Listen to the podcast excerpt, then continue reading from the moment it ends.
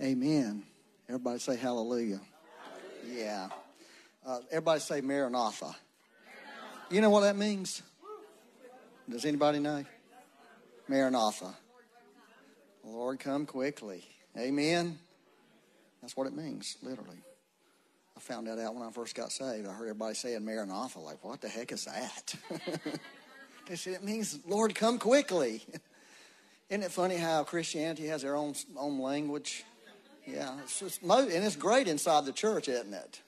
It doesn't always work too well out in the, in the natural the world, but you know, so it's okay to speak Christianity in here, but when we leave, we should pay attention to our, you know, our communication because we want people to hear what we got to say.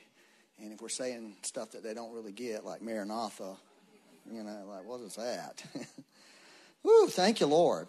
So, um, bless the people who are out there at Patterson Farms. And if you're not planning on going, you should replan because the barbecue is going to be really good. And hopefully, the size that you bring will be good. We'll see about that. But if they're not, you can just eat a lot of barbecue because I know I smell it this morning when I pulled up. Like, whoa, it's being cooked right up here at Ryan Mead's house. So it smells really good. So bless those guys who've been up all night cooking. you literally, you had to stay up all night to cook that stuff. So, but it's well worth it. All right, I'm going to read uh, Revelations chapter two, verse one through three, uh, and this is where um, you know the Lord's messages to the seven churches in Revelation, and this is uh, the first three verses of his message to the church at Ephesus. He said, To the angel of the church at Ephesus, write, These things says he who holds the seven stars in his right hand, who walks in the midst of the seven golden lampstands. I know your works, your labor, your patience, and that you cannot bear those who are evil. And you have tested those who say they are apostles and are not, and have found them liars. And you have pers- preserved, persevered, and had patience and have labored for my name's sake and have not become weary. That's really beautiful, isn't it? What the Lord just told that church. Um, so, you know, of course, I didn't read the part that most people are familiar with on purpose because I think it's important to kind of really get a, a better view of the book of Revelation because the book of Revelation, I probably say this word, is, is probably the most misunderstood, misinterpreted, divisive, and scary book in the Bible. Wouldn't you agree?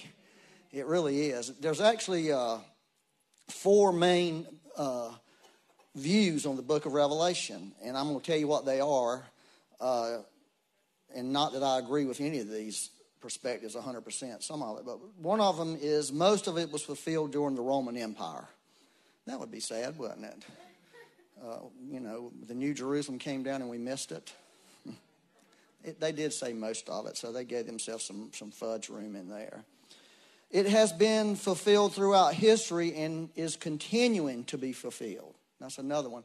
A lot of people believe those seven churches represent church ages, like the church of Ephesus is the first church age. And we got stuck with the church of Laodicea, the lukewarm church. And that's how a lot of people see that. I don't, I don't really believe that myself. I believe a lot of it can apply, but I don't personally hold that that's the interpretation, and I don't believe it was fulfilled during the Roman Empire. Uh, another view is three and on are yet to be fulfilled. In other words, nothing. When you once you hit chapter three, it has not been fulfilled in the rest of it. There's a lot of truth in that. Here's the probably the worst one there is. It's all symbolic and may have some fulfillment throughout history. That's pitiful, isn't it? yeah, that's explaining away the Word of God, I think. But so, but what if uh, if we thought about Revelation a little bit different, um, and asked, you know, perhaps that God has a different view of it than we do in, in these four views. And I would imagine everybody in this room has a little bit of a different view of it. But, you know, we all have a bias, right? When we read the Bible. We have a bias about everything, we, we have a view about everything. And perhaps God wants to shift our bias some when it concerns this book. Perhaps He wants to help us to step back and maybe take a, a different look at it uh, maybe from a broader perspective than we're used to. I think most of us focus more on the end time events, right? I mean, that's normal. Yeah, yeah. Uh, but, and, and those are really important. Um, but, you know, there's a greater message in this book than just end time events. There's more in this book than I, I was pretty shocked. And really, how I got, and even the reason I'm talking to you about out of this book over the past few weeks is, you know, we went through the last couple years of the, the pandemic, and now we're facing an America that we don't that we've never lived in before. Literally, we, it's like our government is turned against us in some ways. You know, they may have always been against us. It just now has come out. But so, so we're living in a different world, and and the church is in a different world. You know, and and the last thing that we want to do is try to go back to the way it was before the pandemic, although that would be a very comfortable place to go to. But I'll tell you, is that place doesn't exist anymore. And we have to move forward, and we have to move forward in the world we live in. Because the worst thing, Cheryl, I'm glad to see you today. I just want everybody turn around and say, Cheryl, Cheryl. be healed. She has a miracle. The Lord healed her. Let's give the Lord glory for healing Cheryl this way. Yeah, we want to hear that. Maybe you can share that soon, soon, your testimony. But I just noticed you. Now I forgot what I was saying. Well, that's it, you know. Right. So, and we want to live in a world. Thank you. Stacy's on top of her game. We, we want to be a church that can speak to the world. God did not take us out of the world and isolate us in this world, isolate us from the troubles of the world. He's let us experience those things because in us is the answer. Okay, so we walk in the same places. I love Ezekiel. There's a verse in Ezekiel that says, I sat where they sat. That's what Ezekiel, he talked about the, the, the people uh, the, the, who had been taken captives. I sat where they sat. In other words, I sat in that, that place of sorrow, that place of horror of being drug out of Israel, my, my homeland, and stuck in this, other, in this foreign land as a, as a captain, as a prisoner. And yet he had this amazing uh, ministry, and we have this amazing book called the Book of Ezekiel because he sat where they sat. So the Lord allows the church to sit in this world where the world sits so the church can have some answers. We're not there to sit and just wallow in the mud like everybody else does, in the sorrow and the disappointment, but to, to, to have answers. To have God and to bring God's presence into this terrible world as we sit and experience those troubles ourselves, but in us, we're overcomers. We have this power in us to overcome these things. And that's one of the greatest verses in the book of Revelation. They overcame what? By the blood and, you know, the word of their testimony and not loving their lives unto death. Anyways, that's pretty good. So, anyways, what I'm trying to say is I was just looking for answers myself. Like, Lord, how do we go forward? And so this grand thought came in my little brain. Wow, there were seven churches in the book of Revelation that we're going through different difficulties, I bet there's something in there that might help us. Okay, That's, that was my thought. It was just a simple. I bet there's something in the book of Revelation. But I thought before I begin to read about those churches, I probably should read chapter one, right? You know, and then I began to see this amazing revelation of Christ in chapter one. It was the Jesus, really, I didn't really know in lots of ways. I'd never taken the time in my life to ponder this person that Revelation one reveals. That it reveals a Jesus that is not exactly like the Jesus in the Gospels. It reveals not the Jesus who was just resurrected, it reveals the Jesus who has ascended. That's the, the Jesus that he is today. It's profound when John says, the gospel, the book of John, where he says, when we see him, we will be like him. We will be shocked what God has in store for us. We, if we, I've said this a few times, we would absolutely, we could preach what would be considered heresy to most people if we begin to tell them who God, what God has for us, who God wants us to become. It's because you we look into this person of Christ and there's something in him that wants us to become like him in all his glory, in all his beauty, in all his perfection. That is beyond our, that's why Paul said it's, it's, it's uh, eye has not seen, ear has not heard what God has in store for those who love him. And God is beginning to release little glimpses to, of that. Just a little, it's, it's almost like it's, he's whetting our appetite for more, y'all. There's more of God. There's more of Jesus Christ. There's more to know of him than we currently know. And God is going to reveal himself to the church, and that is what's going to change us. Nothing else will change us. Nothing else will transform. It says in 2 Corinthians 3.18 that we look in a, in a, a we look in a mirror dimly, but then face to face. And we're transformed by this dim look. We're transformed from glory to glory. That's what it says, 2 Corinthians 3. By looking at the Lord Jesus in a dim way, like a, a, an old mirror from the ancient time, which wasn't like your mirror that you look in every day. And you probably should be happy because you might not like what you're looking at. Y'all, anybody, anybody know have shrinking mirrors? You know, if you're real overweight, like I need a mirror that makes me look skinny. Or if you're real skinny, I need a mirror that makes me look muscular, right? Anyways, well, I know y'all ain't like that. Y'all always look in the mirror and think, how glorious. You know, I am. Yes, yeah, amen. Especially Dean. Anyways, so that's how I got started here, looking for answers. Looking for answers because there's answers in this book. There's answers for our future. Okay, there's answers for our moment hidden in this book. And if we can unlock those answers, and hey, somebody give them a seat back there. They shouldn't have to stand up back there. Help them get a seat, somebody, please. There's three people. Yeah. I'm sorry if I'm being distracting. I just don't want people to have to stand if they don't have to, right? Yeah, come on. Okay, well, let me give you a quick little overview. Uh, I got to get done. I said, I'm going to do this real fast. I got to hurry because Becky has threatened me. Like, you will not talk long today. and now she's gone, though, so she can't do anything about it.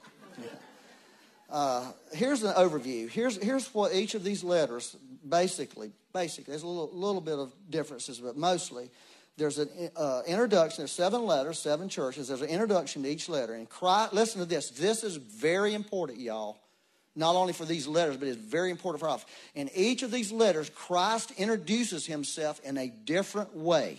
He does not introduce himself the same way to every church. He introduces himself in the way that what that church needs. What they need at that moment. They need a revelation of him at that moment. Listen, I've said this a million times. This has been the, one of, the, one of my best and best truths that God has ever given me is that God reveals himself to you and I in the way he wants us to know him in this moment. He doesn't reveal himself in a way he doesn't want you to know him. Do y'all have that? I used to use the example of, of Joshua in the Old Testament. Joshua spent all these years with Moses as his assistant, soaking in the presence of the Lord just hanging out in the tabernacle, soaking in all the glory of God. Then Joshua becomes the guy, he's in the promised land, and how does God come to him? God doesn't come to him in a way of rest, in a way of soaking, a way of just being in under the glory. He comes to him as a warrior, as a soldier. Why did he come to Joshua like that? Because Joshua, you're fixing to go into a time of warfare, and you need to see me like that so you can accomplish what you're supposed to do.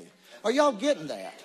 And that's, and if you can see this over and over and over in the book of Revelation to those seven churches, every one of them, he reveals himself different because each one of them had a need. Each one of them had something that they needed from him. They needed that revelation of him so they could live out. Mm, sorry about that, Scott. Well, I got Scott Forsythe sitting up here. That's dangerous because he knows way more about the book of Revelation than I do. He really does. He knows a lot about it. And so y'all can ask Scott if what I'm telling you is true or not. The next, so that's the first thing. The next thing is a description of the condition of the church. He praised them for their successes mostly, okay, and brought up their issues and told them, hey, you got a problem. He, he didn't hold back. He told them what their problems were and how to correct their failures. So he praises them get, tells them what their failures are and says, This is the way you need to fix your failures. He absolutely is clear to them. And then he gives a promise and a blessing to those who would hear him.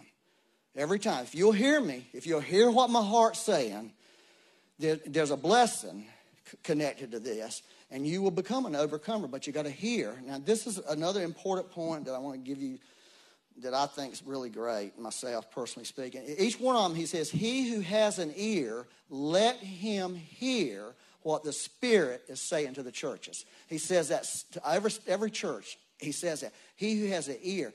Well, here's the question of questions. I don't know about y'all. My question to God is how the heck do I get this ear? What does, what does that really mean to have an ear to hear? I mean, I know what it means in my brain, but my heart, because I desperately want to hear this, I desperately want to be a person that hears the Lord. Are, are, y'all with me on this? So I got this scripture here I was reading, and I shared it in our, our video. I want to read it to you again because it just really I think it captures how we become hearers, how our hearts can open up to hear God talk to us. And when God speaks, we'll know it. When somebody else speaks, we will know the difference. That was God, that wasn't God. And that's what the world needs. They need people that can hear God. Amen. And God wants us to hear Him because God's talking. But th- listen to this, and I'm reading this out of the Passion Translation. It's Hebrews 1 1 through 2. It says, throughout our history, God has spoken to our ancestors. Isn't that amazing? Throughout our history. I just love that.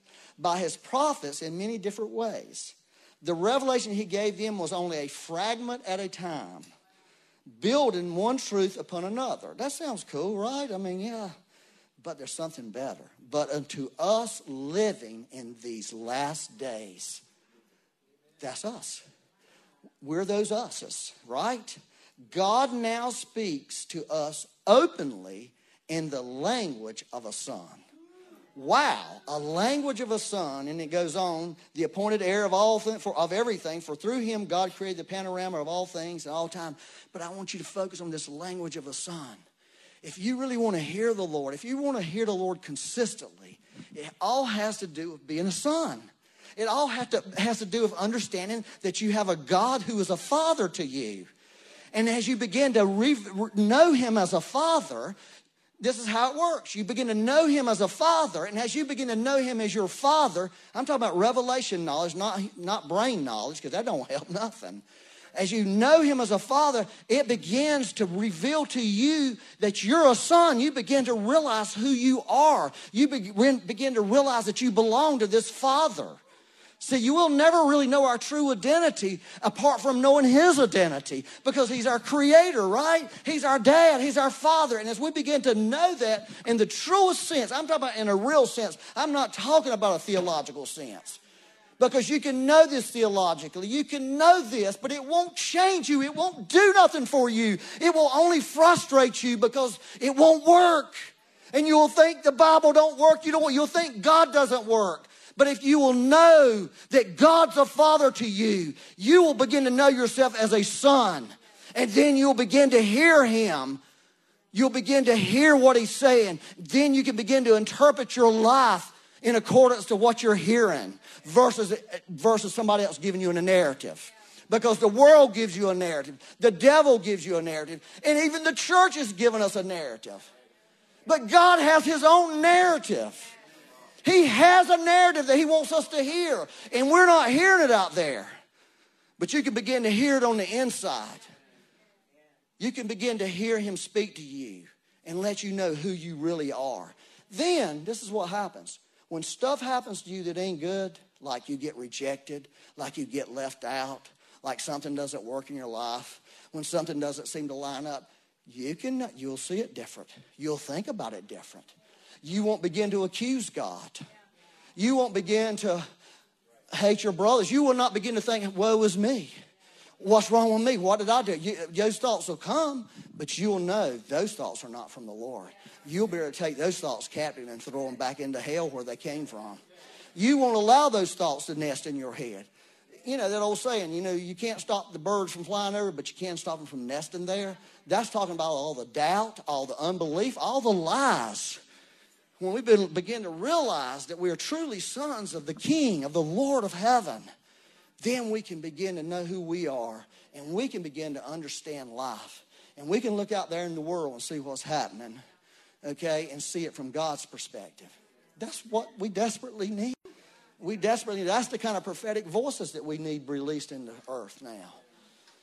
Anyways, well, I thought that was good. Yeah. Mm-hmm.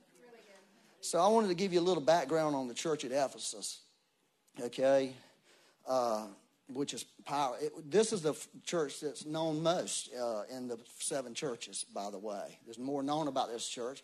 Obviously, we have a, a, a, another book in the Bible called the Book of Ephesians that Paul wrote to, that which is the same church. It's you know, it's not a different one. It's the same church, and so it was one of the like the more there's like th- if you study the Book of Acts you'll see there's like three very prominent churches in the book of Acts. There's the Mother Church, Jerusalem, there's the Mission Church, Antioch, and there's the Holy Ghost. There's the Holy Ghost Church called the Church at Ephesus. It's one of the most powerful churches in the, the greatest revival in the book of Acts is not in Acts 2. It is not Jerusalem. Jerusalem did not have the greatest revival. Ephesus had the greatest revival. You go read uh, Acts 18, 19, and 20 there was a revival that happened in that city, okay?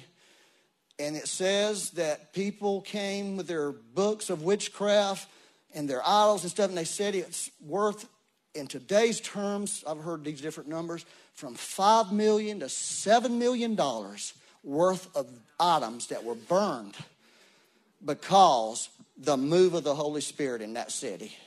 And this great church was birthed Paul being the founder of the church, okay? Uh, y'all have heard the term, the people, Aquila and Priscilla? Y'all have heard of them? They were like workers. They ministered in the church. There's another man named Apollos, the Bible brings out, who the Bible says he was mighty in the scriptures. He ministered there. Later, Timothy became the leader of the church. Timothy, Paul's son. And then guess who was the final leader that we know about? The Apostle John. I mean, think about a church that had all that going for them. They had everything going for them. And guess who their most honored member was? This is the ultimate member of a church. Mary, the mother of Jesus, was part of that church. I mean, good Lord, what are you? I mean, you, that's the best of the best. I mean, you don't get any better than that. You got John the Apostle ministering there. You had Paul who started it. You got the man mighty in the scriptures imparting the word of God there. I mean, you know, it's like the who's who you know, it's like take all the best churches you ever heard of and then wrap them all together.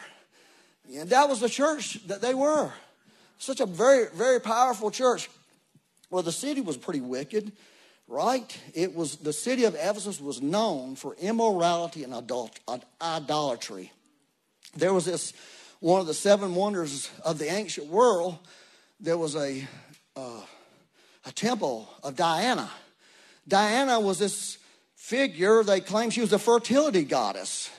Uh, really weird, had like all these mini breasts, okay?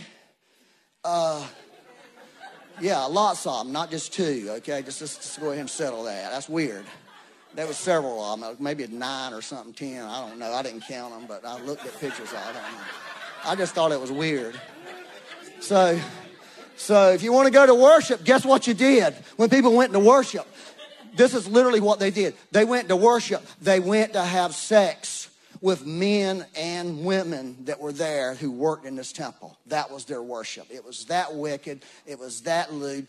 Literally, they'd have these festivals, and, and I know this is kind of hard to hear, but we need to really understand the culture that they were living in. They were, they would, people would get so, men would get so worked up that they would literally castrate themselves so they could become priests because all the priests were, you know, in that situation. Are you hearing what I'm saying? That's the wickedness that was there in that city that these believers were dealing with. And that was, you know, it even mentions a, a riot that happened one of the silversmiths went after Paul and them guys because they were losing business. People were getting saved. And they were losing business because people would buy these little silver idols that these craftsmen made and take them in their house so they could worship this Diana. And they were losing money because of the gospel. And so they went after these guys, these Christians, and really, you know, tried to inflict some bad stuff on them. You, you can read all that. All that's in the Bible.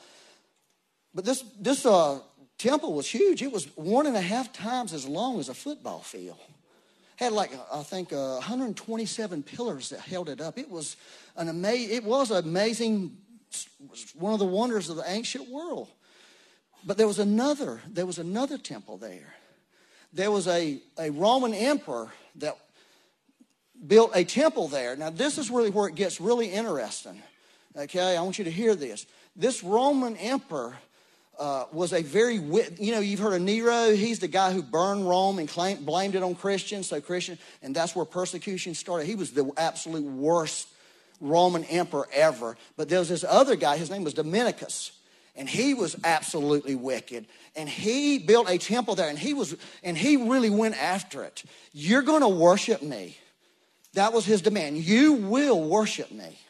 You will not go. You cannot even enter the marketplace Okay, they had a big marketplace. It wasn't like here where you got a shopping center here, a shopping center. They had one main huge marketplace.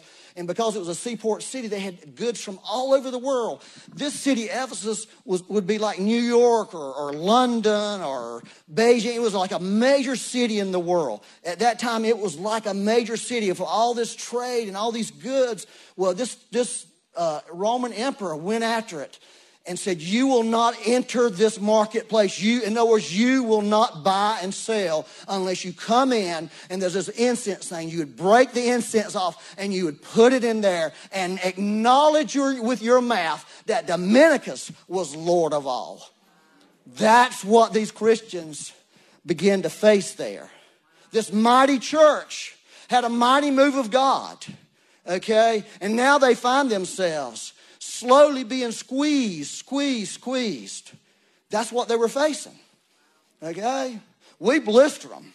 We have blistered, the church has blistered that church for years about what Paul, what Jesus said their problem was. But we've never thought about the situation they're living in. We've never thought about the tragedy they were facing. They couldn't participate. you couldn't go to your neighbors for a barbecue because the food was all came from Diana's thing.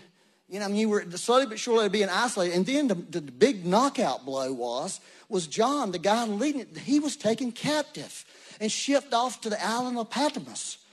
So they, it's, it's like they've lost everything. They lost it all. They lost the revival. They lost everything that God had done. I mean, I'm trying to put you in their place of where they were at at that moment in time. The pain that they were suffering, and they, and, and, and they were being squeezed harder and harder by Rome and being pushed to the margins more and more. Just, and that is our future. Ephesus is our future, guys, unless God intervenes. But one day it will be our future because we know it says it. But it may be, we may have begun. I don't know, but I'm not claiming that. But I'll tell you this they were being squeezed and they were having to make some hard decisions, some really hard decisions. I mean, really. Are y'all with this? Anyways, more Lord help, right? So, anyways, this is what he said. I wanted to read this. These things says he who holds wow, this is so powerful. Listen, he who holds the seven stars in his right hand. One thing that let me tell you about that emperor Dominicus one thing that happened to him, he, he actually claimed he was a God. He claimed he was a God. He, I think he believed it. Okay? But one of the things, he had a, had a child, and the child died. Do You know what he did? He deified the child. In other words, he made the child a God. He created, there's a Roman coin, you can see it today. And the Roman coin has a globe on it, like the world, okay? And on top of the globe is his child that died. Listen, and around the edges of the coin are seven stars. See, we think, when we talk about holding the seven stars, we have a picture in our mind. I promise you, when those people heard that, he who holds the seven stars in his hand, I promise you it helped them. Because in a sense, it was saying to them people, and that time Jesus was saying, I got control over this guy, Dominicus. I got I got those seven stars right here in my hand. Hearing this? In other words, he, they needed to hear something. They were hurting. They were pushed to the side. And he and Jesus was coming to them. He wasn't coming to them angry. He was not coming to them to reject them. He wasn't coming to them to beat down on them because of their, of their issues. He was coming to say, I hold all this in my hands. That's what I want you to know about me. I want you to know I'm, I'm in control. You need to know this. You're going through a hard time, you're going through a difficult time, but you need to know that's me. And then he says, Isn't that cool though? I just love that about the Lord. I mean, I love God to do that for me. Have you ever been in a time when you felt like you needed God to come and tell you, Don't worry, I've got this, and I've got you. You don't have to worry about this. And that's what he was saying to them. I've got you in this mess. And then he says, He who walks in the midst of the seven golden lampstands, and of course we know the others meaning. So uh, let me just say this. So Revelation is not all about symbolic stuff. Okay? It meant something to those people, and it needs to mean something to us today. He wants it not just to be like a bunch of symbolism and stuff. But and I'm into the symbolism. I mean, I'm good with it. But it's, it, was, it's, it was meaningful to those people, powerfully meaningful to those people. Whew, Lord help, right? Yes, sir. He said, I walk among you. That's what who well, I walk among you. I love that. I'm present with you. That's what that says. I'm present with you. You know, that's what we need to hear. I'm with you. Don't we need to hear that? Don't we need to hear that in our bad moments? Don't we need to hear that in our, our disappointing moments? The Lord saying, No, I'm, I'm walking right along with you. I'm with you. I've got this thing in my hand. And that's what he was trying to get. That's the message he wanted that church to hear before they heard anything else, before they heard the good stuff, and before they heard the bad stuff. He wanted, and Dean is offended. I'm just joking. He's got to go help. So, he walks among the churches, y'all. And he walks among the churches today. As bad as we are, as bad as we may feel at times, I promise you the Lord is walking amongst us. And when we gather as a people, that's why gathering's important. When we gather as a people, he gathers with us. And sometimes he lets us know. Sometimes he lets us in on it that he's walking amongst us. Sometimes, not always, sometimes we don't feel it, sometimes we don't sense it, but he is. He's walking amongst us. And he'll always walk amongst the churches because he loves the churches. And he's got a dream for the church. He's got a vision for the churches, for the church. Amen? Amen. Okay. Woo, Lord help. I got to hurry up now. I told Becky I'd be done by now, so I'm going to finish. Okay. The next thing I wanted to say, I want to read verse 2 and 3 again. This is where he affirms them and comfort them for their diligent work and perseverance in standing for the truth. That would be something we need to kind of get, right? Standing for the truth. We don't really have a lot of that today, it don't seem like, right? Christians fold pretty easy. But this is what he said I know your works, your labor, your patience, and that you cannot bear those who are evil. It's powerful. See, he was, he was saying this is a good thing, y'all. He wasn't saying this, y'all, you did all this, but none of it meant anything. You know, he was saying, no, this is a good thing. And you have tested those who say they're apostles and are not, and found them liars. that's, that's pretty serious. They're liars.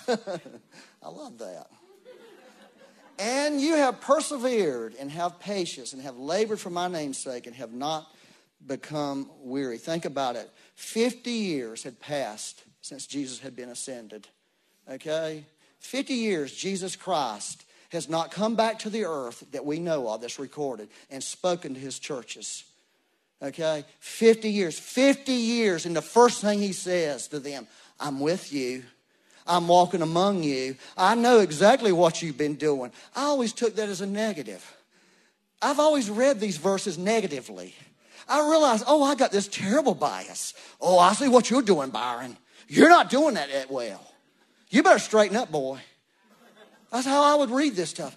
That is not what he was saying. He's saying, 50 years I've been gone, and this is the first thing. I've not left you. I was here all the time with you. I see what you're doing. I love what you're doing. I, I'm with you in what you're doing. That's what he wants us to hear. He wants us to see that part of his heart that we don't walk in the door thinking he's angry with us and we're rejected. And I'll tell you, religion will make you feel that way, and the world will make you feel that way. It will make you feel like you've got to measure up. He wants you to know He's already happy and loves you and is with you. So don't read the Bible like He's angry. Don't read these stories like God's against us, like He's out to get the church. He's out to help us. He's out to encourage us. He's out to draw us in to Himself. That's His first and foremost thing. I really believe that with all my heart. So I know your works reveals His empathy. Right. In other words, I've walked in these places that you walked.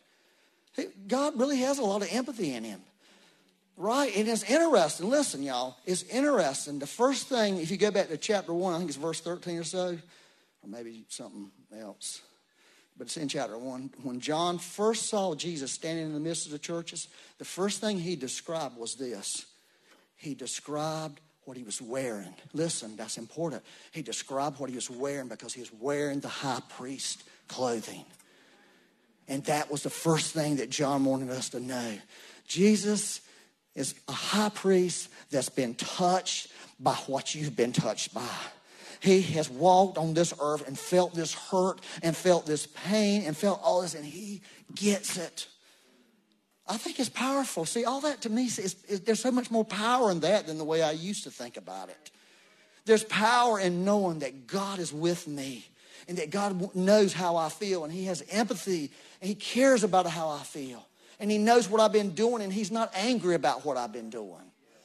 Yeah, he's got some issues, but he don't want to address those right away. He wants to really comfort and encourage and reach out to us. He really does. You know. Ooh, so, you know, here's the thing. If we could see the book of Revelation different, possibly we could see our lives and our situation on earth differently. That's, that's the whole point of what I'm trying to do.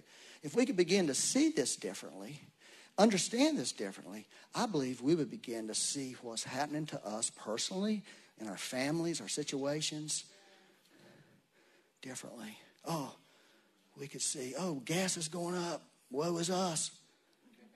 We could say, oh, gas is going up. I know the Lord has an answer. He's with me. He's going to show me how to deal with this. See, that's how God wants the church to think there's an answer for every problem on this earth. He's looking for us to re- release that answer. I wanted to read this one final scripture and I'm going to be done. Are y'all happy? Everybody should stand up and cheer, right? this is, goes all the way to the end of Revelation because this is God's goal for us. This is God's goal, y'all. This is what He's working through all the bad stuff that you begin to read about famines and weird horses with pale green colored horse. Have you ever seen a pale green horse? Like, oh God, what kind of horse is that? If a pale green horse shows up, I suggest you take off. I would run if I saw a pale green horse I, because I say that horse is vomit, man. But this is what he says. And God will wipe away every tear from their eyes. Every tear. That's God's goal. Get all the, the tears. And there shall be no more death nor sorrow, nor crying. There shall be no more pain. For the former things have passed away. And see, all of this stuff that's going on is how God has to get us to this moment where all of that is done. And that's his dream for us.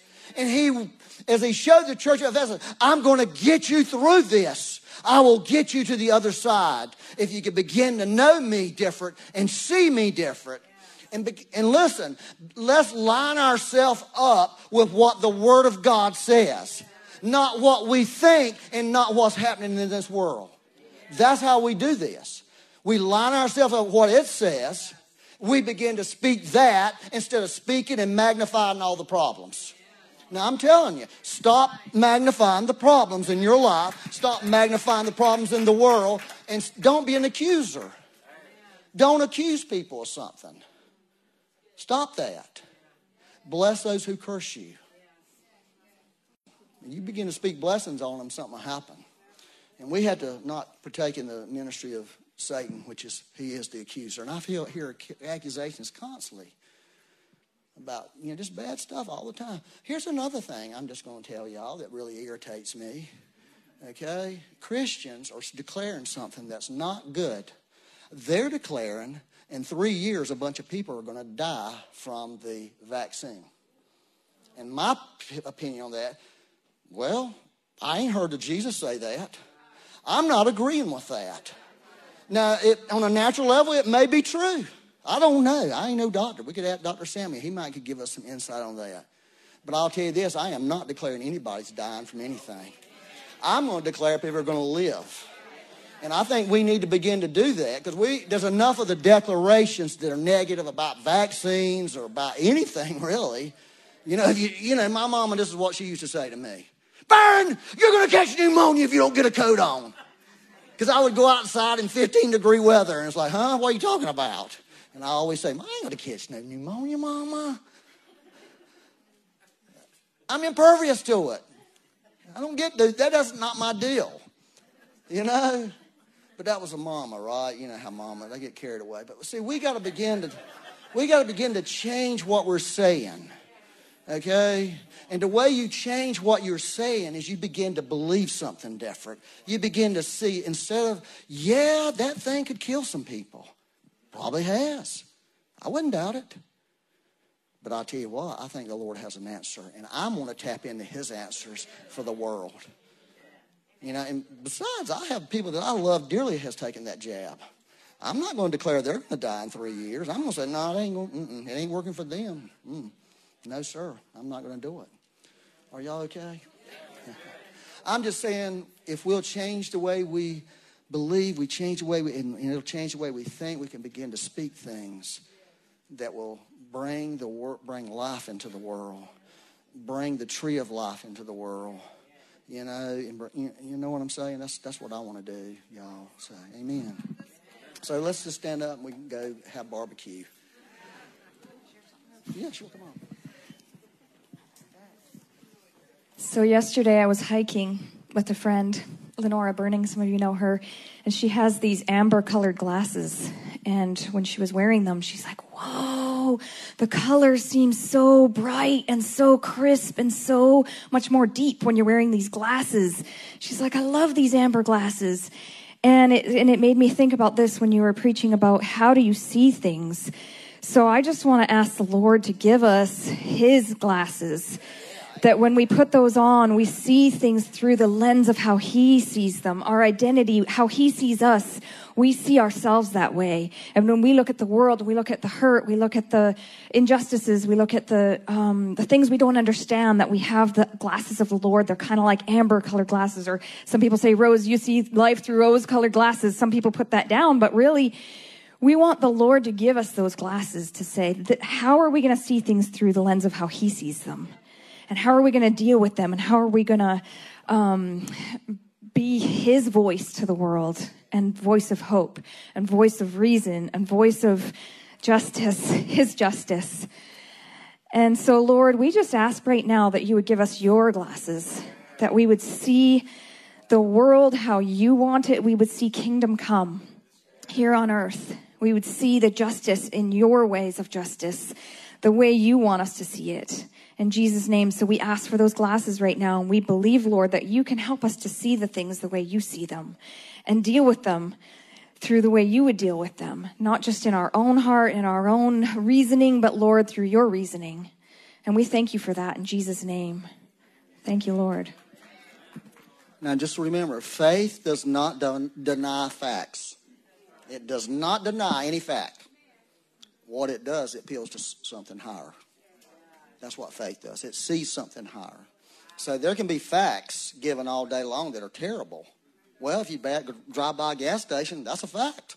It's more expensive. I mean, there's, there's no denying that, and you will find out for sure it's true when you put gas in your car and pay for it. But faith sees something greater. That's what we're talking about, is seeing something greater. Jesus saw something greater in these churches. He saw a bride fully equipped, fully adorned, ready to marry him. That's what he saw, and he operated from that perspective. He lived from that perspective.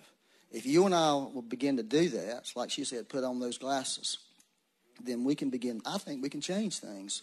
I think we can shift things. I, I'm going for that.